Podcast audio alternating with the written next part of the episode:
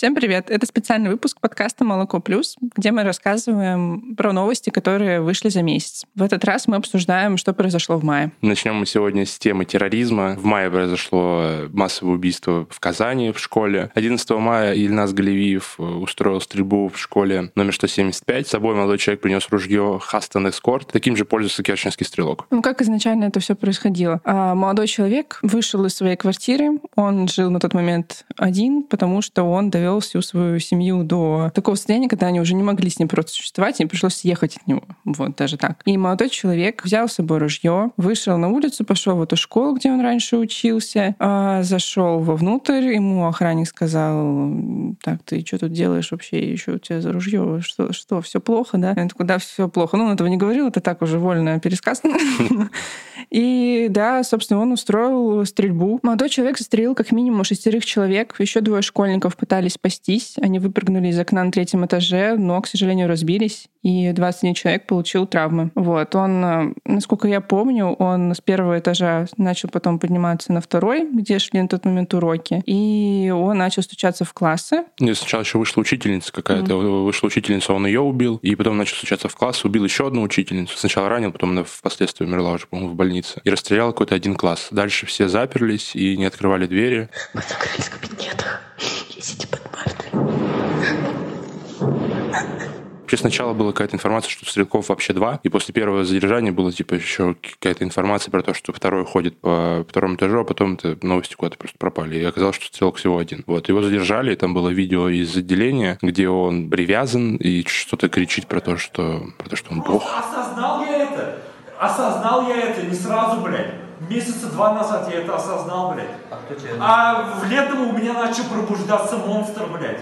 Я нахуй всех начал, блядь, ненавидеть, блядь, конкретно. Я всегда нахуй всех ненавидел, блядь. Но я еще больше нахуй начал ненавидеть, блядь. У него был телеграм-канал с девятью подписчиками и с четырьмя подписчиками, в котором он сделал пост перед тем, как пойти, какие-то там пара совершенно постов э, незадолго до этого. Да, он в своем телеграм-канале написал, что он бог.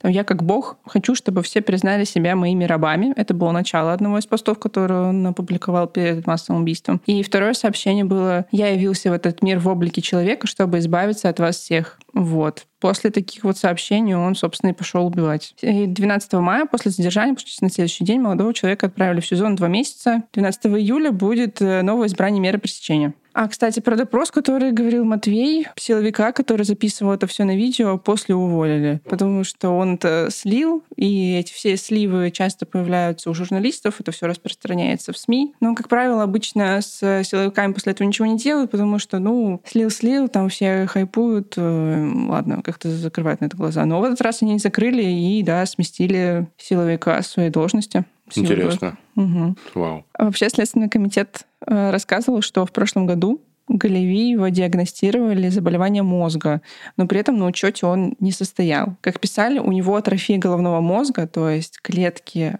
головного мозга у него отмирают, и, ну, скорее всего, это сказывается как-то также на его поведении и когнитивных способностях. Вот. Да, на учете он не стоял, и он смог при этом получить ружье, оружие, разрешение носить его тоже. Да, купил совершенно легально. Еще когда он шел в саму школу, есть видео, где он просто проходит мимо прохожих и в какой-то момент даже салютует в камеру, типа «Привет».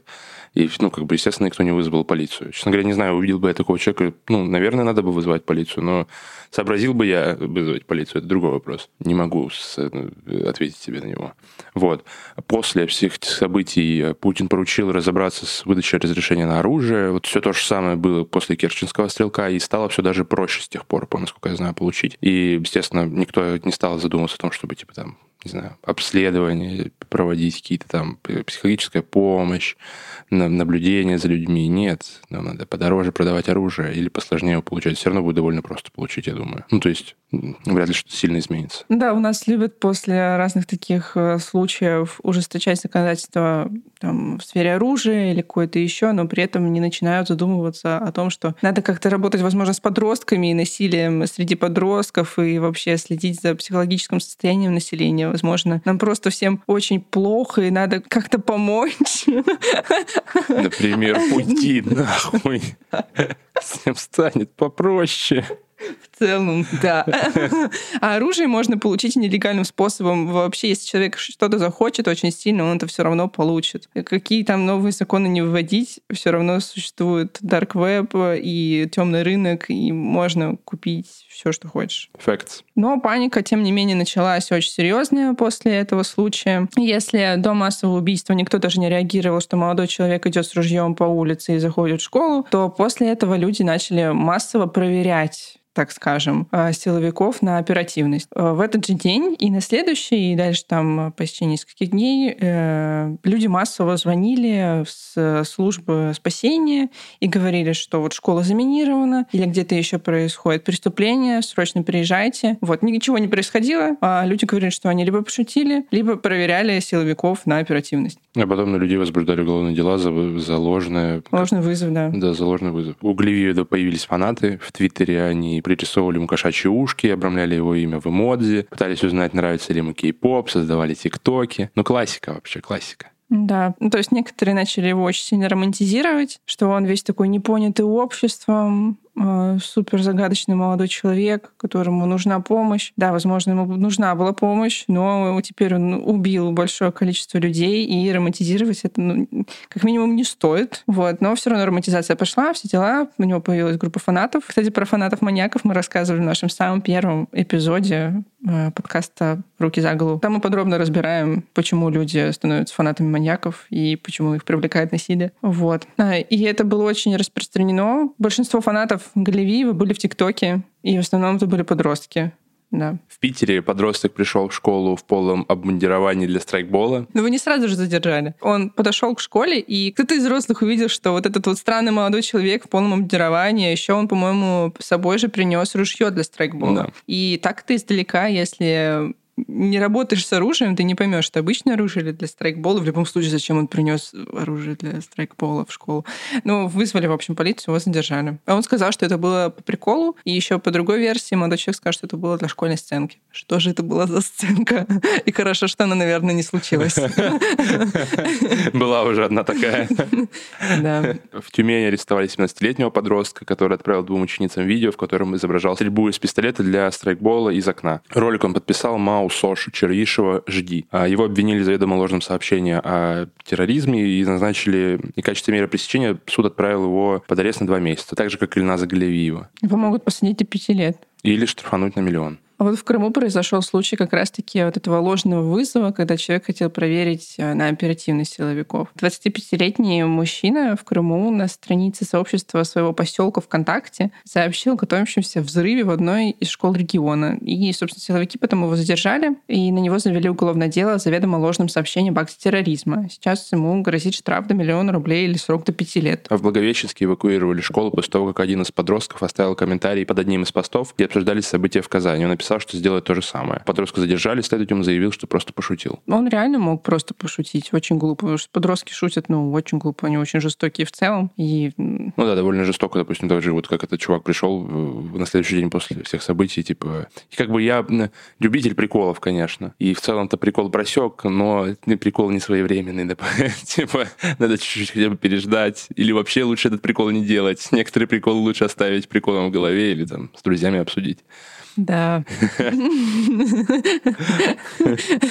Типа, это не прикольный прикол. А, еще в Пермском крае ученик просто напал на учительницу, изрезал. Просто напал на учительницу? Ну, он, блядь, не просто... Ну, да. В Пермском крае ученик напал на учительницу, он ее изрезал. Ее доставили в больницу с множественными ножевыми ранениями шеи и плеча. И после всех событий, после массового убийства в Казани, в Мурманской области, настолько распаниковали, что даже создали базу школьников и выпускников школ, склонных к нарушению дисциплины и проявлявших немотивированную агрессию, как они это назвали. Более того, эту базу школьников оставили в открытом доступе. То есть любой мог зайти на сайт, посмотреть, э, кто из его друзей или бывших одноклассников или нынешних одноклассников считается местным правительством склонным к нарушению дисциплины и, типа, и что с ними собирались делать, тоже непонятно. В этот список э, вошли дети, которые, ну, да, сначала, ну, типа, реально какие-то странные дети. Приносил ножи в школу, приносил пистолет, а потом приносил пистолет с пульками. То есть, что они подразумевают пистолет с пульками? Это любая игрушка. Типа, у нас в детском мире продают пистолеты для мальчиков специально, чтобы вырастить любители пистолетов. Суицидальное поведение, нецензурная брань, протяжничество. Участник акции в поддержку Навального тоже вошло такая характеристика, кстати. Потом увлекается военным снаряжением, но при этом у нас есть уроки ОБЖ, где нас учат пользоваться оружием и вот этим военным снаряжением. Ну, а потом опять про Навального. Сидит в группе Навального, выступает против российского законодательства, а потом опять что-то вот такое стрёмное. Воровство, а потом он курит, не признает авторитета, алкоголизм, наркомания, от любой помощи отказывается, свободолюбив, проявляет четкое стремление к избавлению от границ. Они тут пытались сепаратизм детский какой-то придумать, видимо. Крим не наш. Все, если ты это сказал в школе, это услышали, все, ты там в списке. Ужас какой. Ну, мне интересно, кто на самом деле составляет эти списки. Ну, то есть, э, у меня мама учитель, и как-то она мне рассказывала, что их там в нашей школе, типа, просили поглядывать страницы учеников, типа, на какие-то предметы такой истории. После какого-то, если быть, по-моему, после Керченска или что-то после такого. Ну, типа, мама мне сказала, мне что, делать нехуй. есть тетрадки, есть журнал, я еще, еще должна сейчас их страницы смотреть, следить, какие они вообще люди. Ну, типа, пофигу, какие они люди. Они ученики, пришли, сделали ушли. Ну, грубо говоря. Не, ну, вообще, у преподавателя одна из должностей тоже воспитательская работа. Но из-за того, что классы очень большие, нагрузки на учителей тоже очень несоразмерные, они просто не успевают этим заниматься. И выдыхаются, вгорают, и у них нет никакого желания. Ну, а лазить по страничкам в интернете — это, это too much. Ну да. Это уже ФСБшник какой-то. Ну, типа того. Ну что, переходим к нашему любимому полицейскому насилию. Воу. Итак, рубрика «Менты». На Чукотке участковое отдела полиции Провиденской отправил задержанных в самодельную металлическую клетку. 9 сентября 2020 года силовик задержал 21-летнюю девушку и посадил ее в самодельную клетку в коридоре отдела полиции. То же самое сделал еще как минимум два раза, также его ранее судили за избиение задержанных. В мае этого мужчину задержали. До этого он несколько лет, получается, пытал людей, которых задерживал, приводил к себе в отделение. Это, не знаю, что его заставило, что его побудило создать вообще руками своими самодельную металлическую клетку поставить в отделение, и неужели никто не заметил? Там же камеры.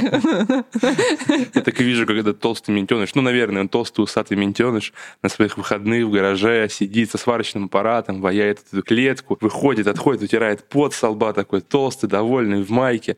И такой, ну все, сделал, можно нести на работу. Куда же эту хуйню еще, блядь, не... Ну, может быть, он делал теплицу. Да лучше бы он доделал теплицу. Теплицу, а получилось темницу. Ну, он не только людей засовывал в клетку, то есть э, самостоятельно ты не пойдешь в клетку, да, и поэтому он еще избивал людей, чтобы их туда заставить идти. Короче, ужасный человек. И следующий. Так. Ой, это мой любимый. В пензенском селе Чемодановка после массовой драки задержали двоих цыган. То есть изначально в селе Чемодановка произошла массовая драка, дрались, собственно, цыгане и обычные местные жители, какие-то, назовем их, славяне. Кодовое имя славяне. Ну, скорее всего, если бы мы у них спрашивали, как они себя идентифицируют, они бы говорили, что они русские, что с ними бог, они славяне, назовем их так. Вот. И один из них был пограничником. И во время этой массовой драки его избили очень сильно, и этот пограничник умер. И вот э, в Пензенском селе Чемодановка задержали двоих цыган, которых заставляли признаться, то, что это они убили этого пограничника. Но вину они так и не признали, и даже написали заявление о том, что их пытали, заставляя признаться в этом. Ну, скорее всего, этих цыган реально пытали, избивали и все такое, но следователь Гурьянов, который проверял это дело, сказал, что следственные действия на первоначальном этапе расследования проводились в рамках действующего законодательства. Ну, разумеется. Вот. То есть цыган бить можно.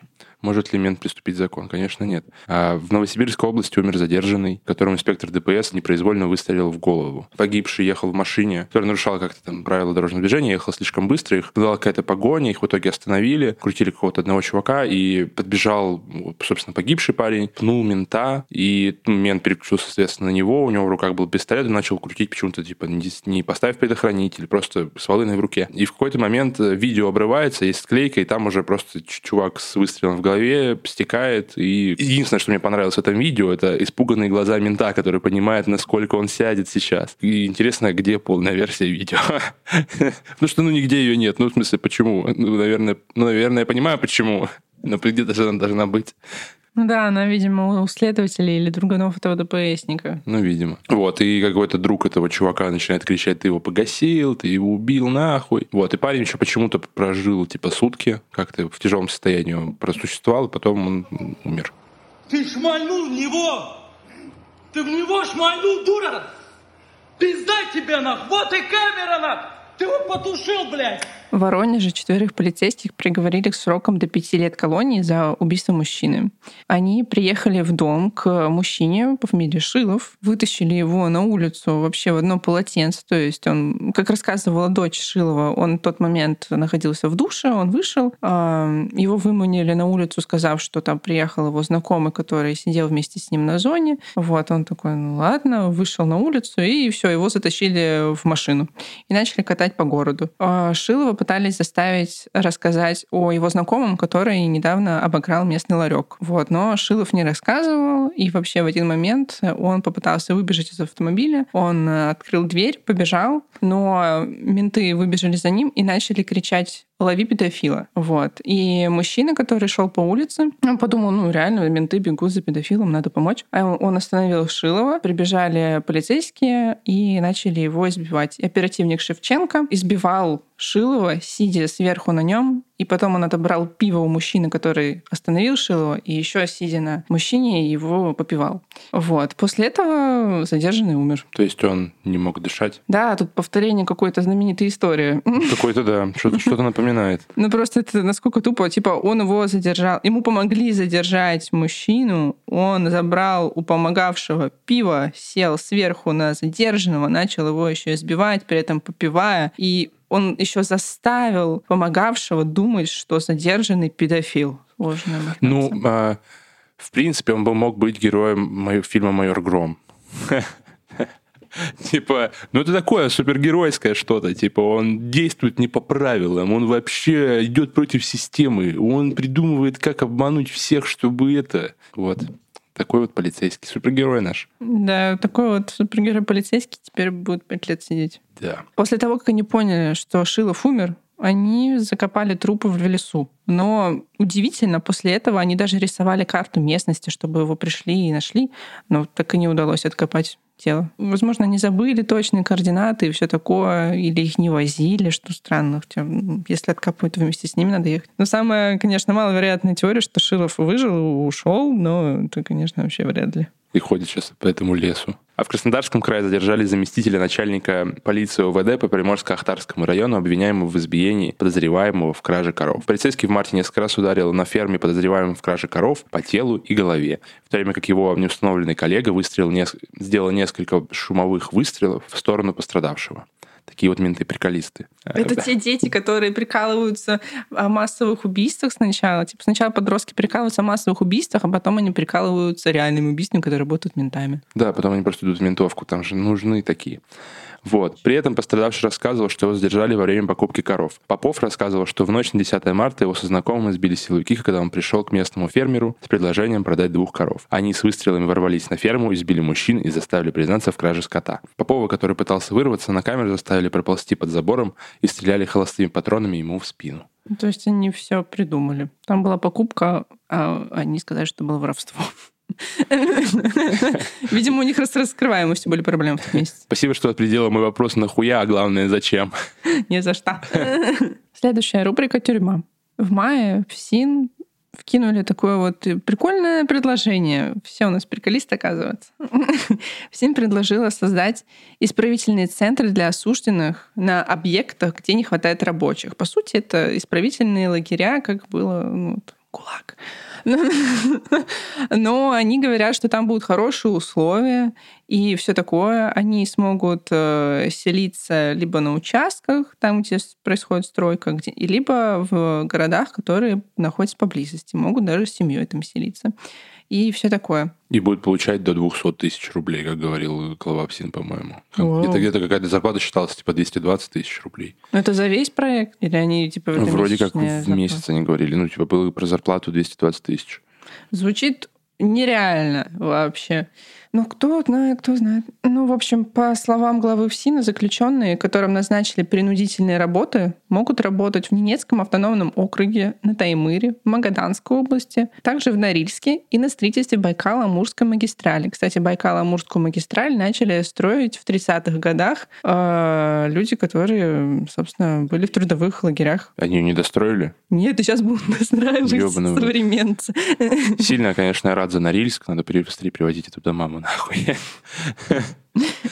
Не, ну принудительная работа существует, да, но обычно они подразумевают собой какая-то, не знаю, Уборка, уличная работа, да, Покрасить уборка, бордюр. все такое. А они хотят, чтобы люди ехали прям строить дороги и все такое, но это нужно еще специальное образование, просто так кого-то не отпустишь строить дорогу. Да нет, Ну, строить дорогу это типа, несложно, типа. Ну, если под руководством какого-то, да, у чувака. Ну, в общем, после того, как это предложение всплыло, через несколько дней власти решили отправить сразу 600 заключенных на строительство Байкала-Амурской магистрали, которое происходит сейчас, строительство. А, Осужденные будут разнорабочими, бетонщиками или арматурщиками. Слушай, а есть вообще какие-то, ну, то есть, каких именно заключенных туда отправляют? За какие-то легкие нарушения? То есть, не будет даже убийц каких-то отсылать, я правильно понимаю? Да, да, туда отправляют. Еще можно, как предлагали во ФСИН, это будут э, делать альтернативой, например, там, не знаю, у человека много поблажек, и он может не отсиживать, а может э, пойти на принудительные работы, заменить свой конец срока.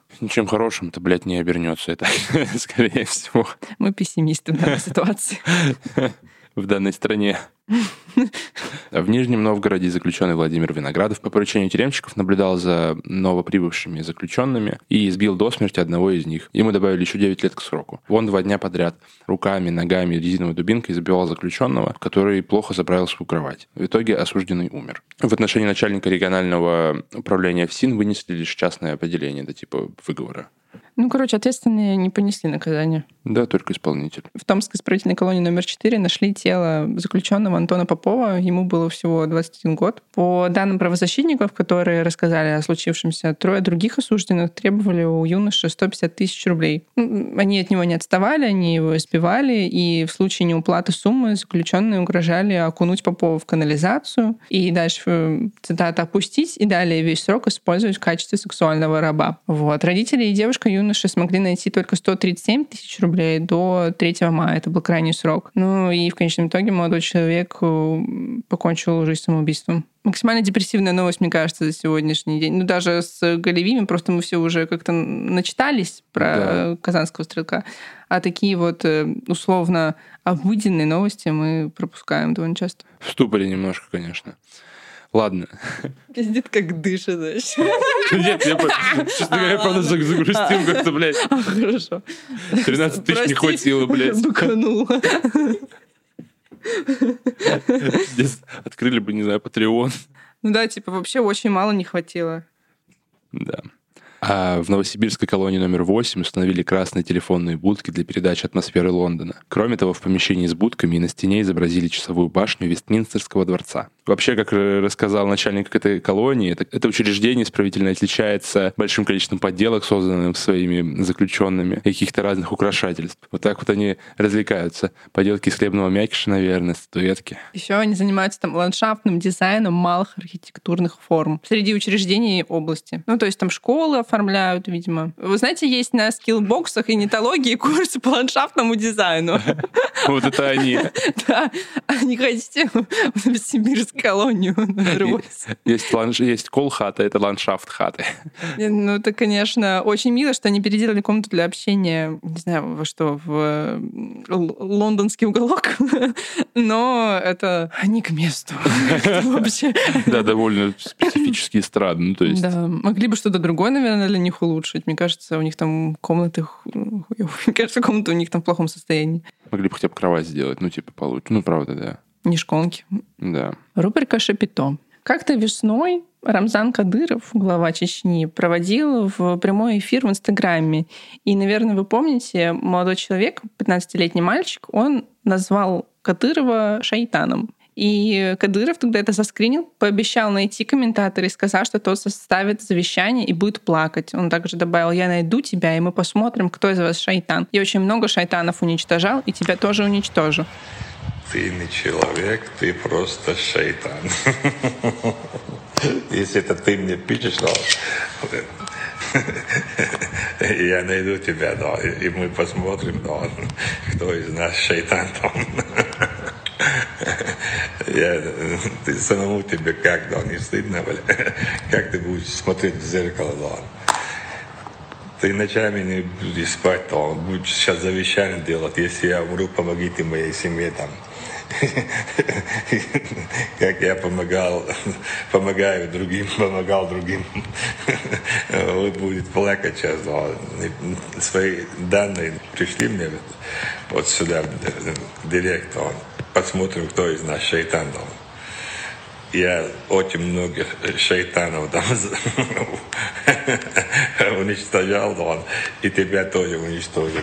Видно, что человек политикой долго, долгое время Да, занимается вообще образованный политикой, человек, да. собранный вообще.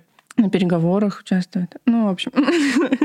Мальчика нашли, его семью нашли, и родственники 15-летнего этого школьника потом извинялись на камеру. Их заставили это делать, по сути. И после этого ВГТРК, ну, в общем, местный телеканал Грозный даже публиковал видео извинений перед главой Чечни. Вся семья извинялась, вообще вся. Я прошу вашего прощения за неправильное воспитание моего 15-летнего сына. За то, что не смог вырастить достойного сына. Мой сын Валкаев Ахмед Магомед Гаджиевич 17 мая во время вашего прямого эфира допустил очень оскорбительные и неуважительные высказывания. Я гарантирую вам в дальнейшем заняться воспитанием сына всерьез в соответствии нашего дома Кавказа.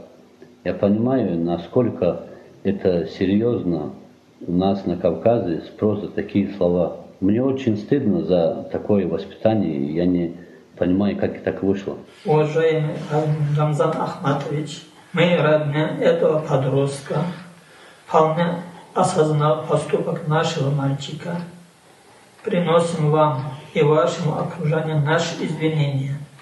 Мальчик тоже осознал свою вину. Аллах любит прощать и любит прощающих. Пусть Аллах бережет вас. Простите парня за свой поступок. Это родня дедушка, все вот это родня тоже пришли. И просим вас прощения. После этого еще была какая-то такая э, некоторая волна таких оскорблений Кадырова и следующих за ним удалений видосов и залив извинениями. В ТикТоке такой попался чувак, который тоже назвал Кадырова шайтаном. А Я на него подписался, зашел через сутки, видоса нет. Есть только, извините, пожалуйста, Рамзан Ахматович, я был неправ. Это вот вообще меня как-то шайтан попутал. Вы не шайтан, я шайтан. Типа, э, бу- буквально какая-то вот такая история. Еще было несколько таких видосов. Ну, то есть, мне, мне лично хотелось, конечно, снять просто видео сразу извинения Рамзану Кадырову, типа, за, не знаю, за шутку, которую скажу через 10 лет. То, что я вас через 10 лет назову шайтаном, вы посмотрите, что будет. Ну, я решил ничего, естественно, не делать, и просто вот расскажу вам, подумал. Мне интересно, как происходит эта система э, угнетания и запугивания. То есть как, что они им говорят, как они их заставляют это делать. Просто, не- неужели просто уничтожением каким-то прям глобальным их запугивают? Ну, Скорее всего, что-то про то, что они знают, где они живут, знают, где живут их родственники, что-то могут сделать с родственниками. Мы тебя вообще изобьем. Ну, типа, возможно, они могут не называть, если они довольно умные, то они не говорят, что они там его убьют или изобьют. Скорее всего, они просто типа намекают, что вообще-то вот, вот это вот твой адрес, вот это вот твой адрес твоей мамы, твоего папы, твоей сестры. Хочешь, чтобы мы приехали? У нас много таких. Ну, Никуда ты не устроишься потом еще. А в Башкирии суд назначил мужчине условный срок за поджог автомобиля с наклейкой «Я против Путина», который принадлежал местному оппозиционеру. 3 марта 2020 года мужчина поджег э, машину с наклейкой, облив ее предварительно топливом из канистры. По его словам, топливо у него было с собой, потому что он собирался расплатиться им за попутку, которую он хотел поймать, а вообще всю эту ситуацию объяснил своим плохим настроением. Пострадавший заявляет, что э, поджог связан с его политической деятельностью, он баллотировался в районный совет, а также выпускал видео с расследованием о тратах из бюджета местной администрации. Да, версия у чувака, который поджег машину, очень неправдоподобная. Ну, кто будет таскать с собой канистру с топливом, чтобы расплатиться с попуткой? То есть, э, Что? Ну да, и условно. ну, Удивительно, что даже условный срок дали, честно говоря. Ну, то есть, очевидно, это какое-то, опять же, политически замотивированное действие. Его должны были прям супер отмазать. А Более того, пострадавший даже приводил доказательства видео. Он показывал, что мимо машины его, которая с наклейкой «Я против Путина», проезжает сначала какой-то черный автомобиль, потом проходит некоторое время, подходит вот этот мужчина, поджигает его автомобиль, уходит в том же направлении, и эта черная машина проезжает в другую сторону. Мгм. Но судья отказался принимать эти доказательства, а в конечном итоге пострадавший сказал, ладно, я верю в людей, все хорошо, и они заключили мирное соглашение вот таким образом, и даже на апелляцию не будет подавать, сказал. Слился как-то. Тоже у меня оппозиционер, блядь. Навальный сел, и ты садись. Боже. Да, он бы, скорее всего, добился только меньшего. Ему хотя бы компенсацию какую-то тут могут выплатить, а он бы так ничего вообще не добился. Ну да. Тем временем в Петербурге продолжается война с интернетом. Калининский суд запретил на территории России несколько ссылок на видео ВКонтакте про self-harm, зацепинг и руфинг. Зацепинг, насколько я знаю, это такая штука, когда люди путешествуют автостопом, но на поездах. Типа пры- запрыгивают на поезда и называют это зацепингом. И так вот путешествуют. А руфинг — это когда люди бегают по крышам, собственно. Иск о запрете видео подала прокуратура. Судя по ссылке, прокурор искал во ВКонтакте видео по ключевым словам «резать себя», «режу руки». А затем провел осмотр двух страниц из результатов поиска. Видео нашли, как э, написано в отчете, информацию, пропагандирующую молодежную субкультуру self-harm. Вот вы знали, что существует молодежная субкультура, блядь, self-harm? Нет. Мне очень нравится способ, которым он его нашел. То есть он такой, типа, так-так-так, чтобы поработать, что бы сегодня поделать, зайду ВКонтакте, так, сообщения, сообщения, видосы, видосы, режу себя. Безопасный поиск, галочка, бах. Опа, дельце, мне есть чем заняться. Реально, как будто нечего делать человеку совершенно. И он еще потом придумал сам молодежную субкультуру self-harm. Он, он ее не придумал, он ее основал. А, да, такое тоже бывает в российской практике правосудия. Не, ну, э, да, и люди, которые страдают из различных психологических расстройств, из-за этого себя режут, такие, «М, так мы в субкультуре, оказывается. М. Лига безопасного интернета, в котором состоит э, известная Елена Мизулина, сообщила об отмене концерта Моргенштерна после жалоб родительских организаций. Сама Мизулина заявила, что родительские организации направили нам очень много обращений в адрес властей и организаторов концерта. Их беспокоит возможное продолжение пропаганды наркотиков среди детей этих, этим исполнителям. На обращение родителей последовала реакция. Концерт был отменен. А сами организаторы его отменили, сказали, что перенесут, но просто не назвали еще дату перенесения. Ну, по сути, не отменили, просто боятся признаться, мне кажется. Но до этого же на Моргенштерна завели дело о пропаганде наркотиков среди несовершеннолетних из-за треков некоторых, из-за клипов. В Чебоксарах районный суд оштрафовал на 10 тысяч рублей студентку Марину Пралькову. Что же она такого сделала? Она сделала репост записи во ВКонтакте, где было слово «спермомразь». По-моему, у нас было даже в прошлом месяце тоже новость про спермомразь. По-моему, Замира как-то рассказывала. Каждый месяц по спермомразе.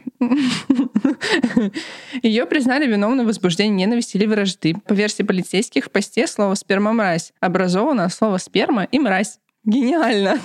И использовано в значении «ничтожный, презренный мужчина». Ну да. Все так. Оскорбился? Чё? А? А? Чё? По-моему, новость ок. Да. В целом, Зачем я- они ее штрафовали, непонятно. Чтобы мы об этом рассказали, видимо.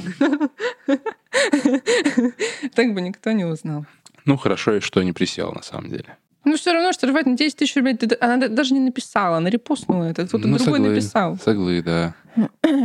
Но прецедент мне нравится. Ну, в смысле, само по себе слово «спермомразь» мне, как мужчине, естественно, не нравится. И мне, естественно, не хочется, чтобы оно использовалось в обществе. Против именно тебя или в целом? Да в целом, конечно. А шутить можно про все? Да. Ой, ой, меня поймали, поймали. Ой. Прожарили! Че ты тут цензурируешь? Ну А ты что? А ты где? Ну все, развалился из меня цензор, блядь. Давай про русских. В подмосковной школе устроили смотр строя. И когда там третьеклашки маршировали и выкрикивали «Мы русские, с нами Бог». Видео потрясающее. Я, Я не смотрела видел. несколько раз. Не могла остановиться. Просто дети идут по плацу, видимо, во дворе школы.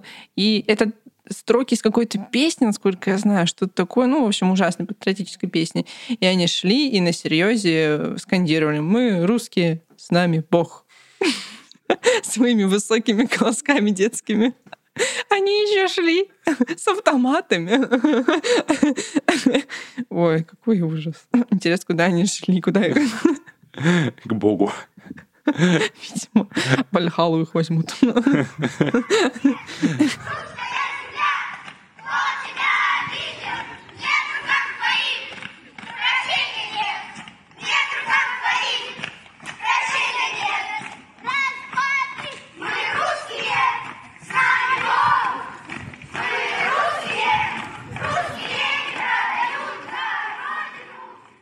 Ханты-Мансийске мужчина застрелил жену в день ее рождения, а затем покончил с собой. Женщина праздновала свой день рождения на даче. А мужчина, видимо, распереживался очень сильно, обиделся, что она празднует без нее или что-то такое. Приехал на эту дачу. Потом он, он приехал вместе с оружием. Сначала он выстрелил во входную дверь, затем он в доме нашел женщину, выстрелил ей в голову, а после того, как осознал, что она умерла, вышел из дома и покончил с собой. Все это время в доме были гости, это был праздник. Вот такая новость. Мы с женой сцепились по пьяни. Испортили всем день рождения.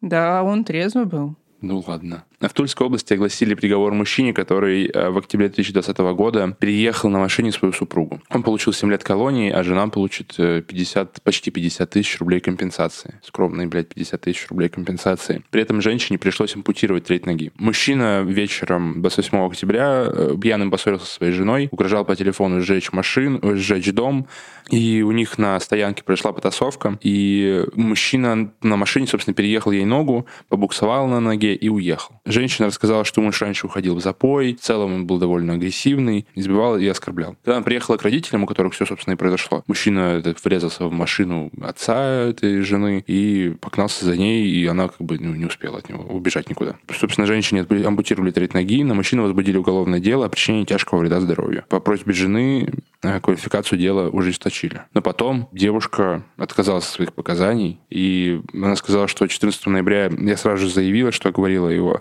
ложные показания готова повести наказание до уголовного. Я сама выбежала под машину, это не вызывает сомнений. Если бы я остался своего авто, не было бы наезда. Так вот она говорила во время рассмотрения дела в суде. Даже утверждала, что потеряла ногу за неоказанной помощью в больнице, а не по вине своего мужа. Вот. Но Изначально, да, она отказалась от своих показаний, как бывает в абьюзивных отношениях довольно часто. Жертва начинает защищать сначала насильника, но в конце-то по просьбе женщины квалификацию дела ужесточили. То есть, в конце концов, произошло очень хорошее изменение у нее даже внутри. Вот, видимо, какой-то инсайт словила. Вот. И все-таки он присядет, надеюсь. Ну, неплохой срок, 7 лет. Ну, нормально, за, блин, за треть ноги. Жесть. 50 тысяч рублей компенсации за ногу. Типа, кому? Да, Ей придется ходить через с культей. Инвалидность, ну, типа, это да. жестко довольно-таки. Удивительно, на самом деле. Ну, то есть, почему всего полтос? И последняя новость на сегодня. В Екатеринбурге в сквере у вокзала мужчина зарезал ножом своих троих знакомых. При задержании в него стреляли. А, изначально четверо мужчин выпивали а, вот в этом скверике Затем между ними начался конфликт, потасовка, и один из них вытащил нож. И в конечном итоге он зарезал всех своих троих собутыльников. Вот. Сейчас он находится в больнице. Последний самурай, блядь. Последний самурай тут мент, получается. Ну да. Это была последняя майская новость, о которой мы хотели вам рассказать. Кстати, у нас для вас новое, очень крутое предложение. Мы выпустили новые шоперы. Это часть лимитированной серии мерча, который доступен только для годовых подписчиков нашего Патреона. Поэтому подписывайтесь на тиры от 10 долларов на год и носите очень крутые шоперы с ножом, нарисованным на них. Да, эти шоперы будут только у вас и будете самыми главными модниками на районе. Вообще, отвечаем. Самыми главными модниками на следующей презентации Альманаха.